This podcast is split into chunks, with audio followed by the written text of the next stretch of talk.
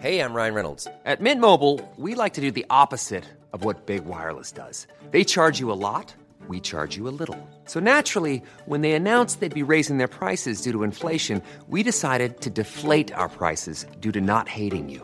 That's right. We're cutting the price of Mint Unlimited from $30 a month to just $15 a month. Give it a try at mintmobile.com slash switch. $45 upfront for three months plus taxes and fees. Promo rate for new customers for limited time. Unlimited more than 40 gigabytes per month. Slows. Full terms at mintmobile.com. Hey, have you heard the latest? It's the Blip Blip.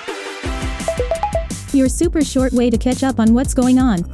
Labrinth won himself an Emmy for the soundtrack to hit show Euphoria and he's about to drop new music from the soundtrack. He gave us a little preview. Lord, you know I'm tired.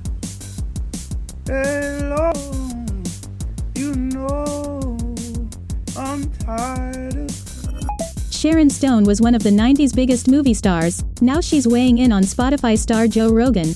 She's not impressed by the way he's been talking about COVID 19. and his behavior is dangerous. And so, to the pretense that these are opinions and that he should put a disclaimer, he should put a disclaimer that he's an asshole. So, you're not a fan? We're about 10 days away from the Super Bowl, but Megan Thee Stallion is already pretty excited about her Super Bowl ad. Excuse me? From the teasers on my Instagram, I don't think that the, the hotties or the fans would have even thought that this is what the commercial would have been. But it's definitely me out of my element. So I'm excited for everybody to see it. Go Stallions! He played Bucky the Winter Soldier in The Avengers, but he's gone through a serious transformation to play Tommy Lee in the new Disney Plus series Pam and Tommy.